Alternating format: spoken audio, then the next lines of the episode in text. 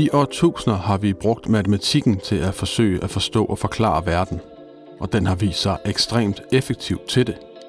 Til tider så effektiv, at man har troet, at verden var matematisk i sin inderste kerne. I informationsnaturvidenskabelige serie er vi nået til kapitel 2. Johanne Pontoppidan Tuxen og Mikkel Wurala fortæller.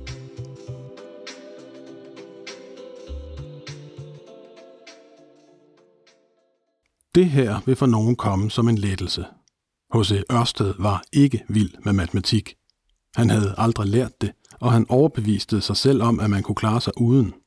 H.C. Ørsted, elektromagnetismens opdager, en af dansk videnskabs stolte sønner, hvis jubilæum er blevet fejret fire gange, og som der er blevet skrevet sange om med linjer som Med stolthed vil vi mindes hans kongelige ånd, hans ydmyge stærke tanke, hans lykkelige hånd – i stedet stod han i sit laboratorium i 1820 ved siden af et batteri, der fyldte et helt bord, og tegnede tegninger og beskrev, hvad han oplevede i prosa.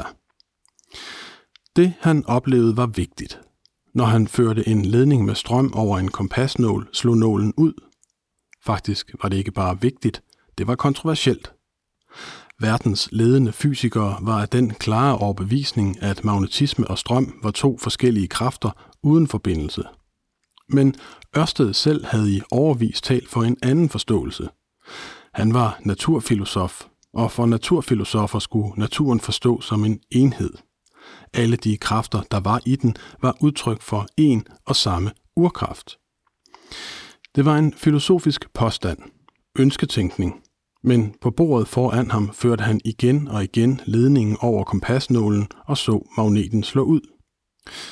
Det var en triumf, i hast skrev han sine observationer ned i en pamflet og sendte dem ud i Europa. Fire kvart sider lang og uden en eneste ligning. Det var ikke sådan, at Ørsted ikke kunne regne. Når hans videnskabelige arbejde krævede det, bevægede han sig ud i matematikken, men det var meget primitiv matematik. Sådan noget, man i dag lærer i folkeskolen. Og det var en ulempe for uden matematikken kunne han ikke forstå sin opdagelse i andet end et filosofisk perspektiv. Lad os forestille os, siger videnskabshistoriker Helge Krav, at han var blevet uddannet i matematik og fysik. Han var ikke uddannet i noget som helst af det. Så vil han utvivlsomt have formuleret de love, som gælder for elektromagnetisme, og som vi i dag kender som Amperes love.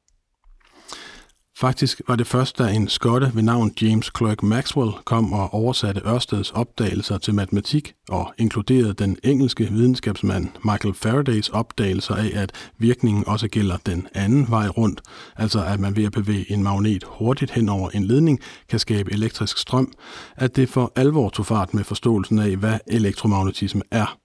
At lys er elektromagnetiske svingninger at man kan bruge elektromagnetismen til at skabe telegrafer, vindmøller, wifi, højtalere, mikrobølger, brødrester. Der var guld gemt i de ligninger.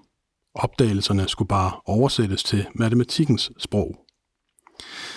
I dag er det svært at forestille sig en naturvidenskab, der ikke taler matematik. Meget af naturvidenskaben er gennemmatematiseret. For selvom matematik som sådan ikke anses for at være en naturvidenskabelig videnskab, så bliver matematik brugt som et redskab i de fleste naturvidenskabers bestræbelser på at forstå og forklare verden. Som pioneren Galileo Galilei har sagt, naturens store bog er skrevet i matematikkens sprog, og i dette sprog er bogstaverne trekanter, cirkler og andre geometriske figurer. Uden dette sprog vil man vandre i en dunkel labyrint. Men før matematik blev et sprog, var det praktik. Det handlede om øl og om brød, og om hvordan man bedst fordelte det våde og det nærende blandt arbejdere eller indbyggere i en by, og om indkrævning af skatter. Så tal måtte opfindes. Og talsystemer blev opfundet i massevis. De fleste tidlige kulturer udviklede deres eget. Babylonerne gjorde, og romerne og grækerne, for at nævne nogle få, indtil vi landede på det hindu-arabiske, som er en flot måde at sige titalssystemet på. På et tidspunkt fik man brug for andre tegn end tallene, så man begyndte at bruge bogstaver og symboler. Og så begyndte matematikken for alvor at ligne en invitation til en vidunderlig fest, skrevet i et sprog, som man kun forstår, hvis man er en del af klubben. Men det man skal huske, når man sidder og føler sig fremmedgjort over for matematikken, siger videnskabsteoretiker fra STU Jessica Carter, er, at matematikken og dens symboler faktisk er opfundet, så det er så nemt som muligt for os at huske. Og når man skriver det ned, så står det der på papiret, så man ikke skal have det hele i hovedet, men kan bruge sine tanker på at tænke videre. Matematik er frigørende, siger hun. Det frigør hjernekapacitet. Og symbolerne er rene. De mudrer ikke til som almindeligt sprog, sådan som fint, der er gået fra at være en udmærkelse til beskrivelsen af en halvlunken, dog ikke forfærdelig sandwich. I forhold til almindeligt sprog står matematikkens symboler og begreber knivskarpt, for de bliver defineret én gang for alle, før man begynder at bruge dem. Hvad er en ret linje? Den er bygget op af punkter. Hvad er et punkt? Og så videre. Den græske matematiker Euklid skrev det ned i sit værk Elementer fra ca. 300 år før vores tidsregning, og den er blevet kaldt den mest succesfulde lærebog, der nogensinde er skrevet. Ikke fordi den er specielt pædagogisk, men på grund af den metode, han beskrev, som er blevet set som et ideal. Hvordan opnår man sikker viden? Man definerer ting, man angiver forudsætningerne, og så begynder man at bevise. Færdigt arbejde. I løbet af århundrederne er der bygget flere og flere regler på matematikken, men grundlæggende er metoden den samme. Sande antagelser og logisk gyldige slutningsformer giver sande konklusioner. Så smukt og simpelt. Når man kender reglerne, siger Jessica Carter, kan man egentlig bare sætte sig ned og løse ligninger med hovedet under armen. Men her bliver det vigtigt at skille. Det siger Henrik Krav Sørensen, der er professor med særlige opgaver ved Institut for Naturfagenes Didaktik på Københavns Universitet. Og nu sidder jeg altså og fægter med armene over hovedet, tilføjer han. Matematikken, yes, det er skønhedens domæne og sikkerhedens domæne. Hvis antagelserne gælder, og jeg bruger logiske slutningsformer, så er jeg sikker på, at konklusionen også gælder. Det er den stærke vidensform. Men den må ikke forveksles med den vidensform, vi har om naturen. For når matematikken ikke bare jongleres som matematik i sig selv, men skal bruges som et redskab i naturvidenskaben til at indkapsle verden, så skal man holde tungen lige i munden. Verden er alt for vild til at lade sig indfange fuldt og helt af ligninger. Og hver gang vi laver en matematisk model, så er det mennesker, der sidder og forsimpler og oversætter verden til tal og symboler. Når vi lægger matematik ned over verden, så er det ikke verden. Det er et filter, et sprog, et gitter, vi anskuer verden igennem. Sker det, at man misforstår sagen og tror, at matematik findes som en genstand i verden, så er det det, Henrik Krav Sørensen kalder et kollaps. Og det er sket mange gange. Faktisk har der været kollaps på kollaps de seneste mange hundrede år siden den naturvidenskabelige revolution i 1600-tallet og helt op til begyndelsen af 1900-tallet. Og i den brede offentlighed er det stadig fremherskende, siger han, at når du har sagt et eller andet matematisk, så har du sagt det med absolut sikkerhed. Han fægter med armene. Det her er en af hans kæpheste. Men man kan ikke overføre den vidensautoritet, der ligger i matematikken, til de andre naturvidenskaber, for sådan er verden ikke, siger han. Og så kan man alligevel nogle gange komme i tvivl. For matematik kan ikke bare sige noget om det, vi allerede kender, nogle gange kan matematik som en mystisk spåkone pege på sandheder, som slet ikke er erkendt endnu. I 1800-tallets Paris blev en videnskabsmand med det umulige navn Urbain Jean-Joseph Le Verrier sat på en opgave. En af planeterne, Uranus, den syvende planet fra solen, blev ved med at drille astronomerne. Hele tiden blev den ved med at skride ud af kurs i forhold til de beregninger, man lavede, som var baseret på Newtons lov om tyngdekraft. Gode love, gyldige love, love, der virkede. Alt fulgte dem så pænt. Tidevandet, planeternes bevægelser, kanonkuglers bane over en slagmark. Men Uranus nægtede at rette ind. Så Le Verrier satte sig ned med et stykke papir og tænkte, hvis Newtons lov var sande, og alt andet ville være et jordskæl under videnskaben, så måtte der findes en ukendt planet, der påvirkede Uranus og fik den til at te sig mærkeligt. Så han opstillede et system og lavede ligninger, og omtrent et år senere dukkede han frem for sine beregninger og sagde, Ret jeres teleskoper mod stjernehimlen lige præcis der, på lige præcis det tidspunkt så vil I se en indtil nu ukendt planet.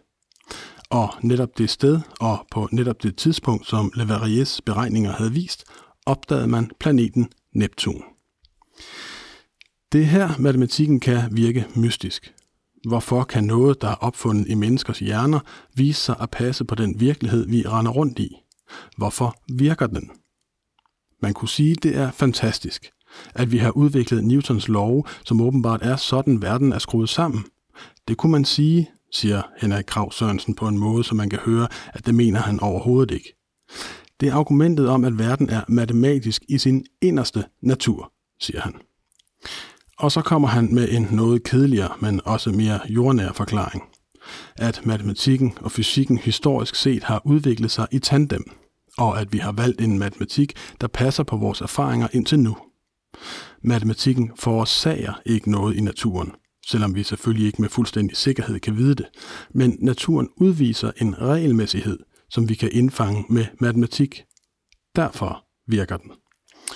Som Einstein har sagt, siger Henrik Krav Sørensen, i det omfang matematikken er sikker, så passer den ikke på virkeligheden, og i det omfang den passer på virkeligheden, så er den ikke sikker. Men når det er sagt, betyder det ikke, at matematik ikke kan gøre vilde ting, som for eksempel at beskrive altings sammenhæng, så bogstaveligt som sammenhæng overhovedet kan forstås. For et lille år siden fik en forskergruppe publiceret en artikel i det videnskabelige tidsskrift ACS Nano om, hvordan molekyler spontant samler sig. Selvsamling kaldes det meget behendigt, og sagt for simpelt kan man tage en håndfuld molekyler, placere dem i nærheden af hinanden og se, hvordan disse bitte små byggesten klikker sammen i de samme typer af mønstre og bygger sig større og større, mere og mere komplekse. Forskergruppen kunne med matematiske modeller beskrive nogle smukke og karakteristiske molekylære mønstre, der går igen mange steder i naturen. Mønstrene ligner dem, du kan se på dine fingerspidser og i grøntsager som broccoli, selvom disse mønstre ikke er dannet på præcis samme måde. Og det viste sig, at de mønstre, forskergruppen studerede, kunne beskrives ved matematiske love, der blev udviklet i 1848, længe før man vidste, at molekyler overhovedet eksisterede.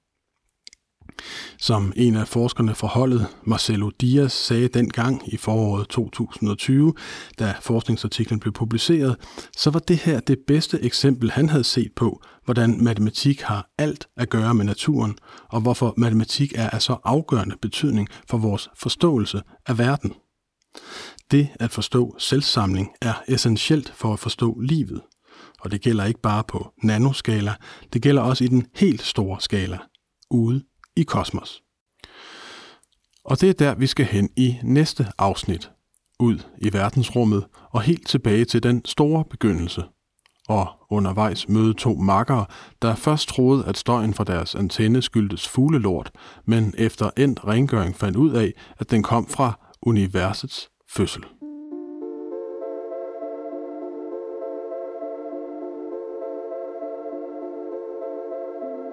Det var kapitel 2 i vores nye naturvidenskabelige serie. Hvis du går ind på Informations hjemmeside, kan du finde samtlige oplæste artikler i serien. Du kan også finde dem i din foretrukne podcast-app under serienavnet Vi fortæller naturvidenskaben forfra. Serien er i øvrigt støttet af Carlsbergfondet. Hvis du har nogle kommentarer til dagens oplæsning eller et bud på, hvordan vi kan blive endnu bedre, er du meget velkommen til at skrive til rbs Mit navn er Rasmus Bo Sørensen. Tak fordi du lyttede med.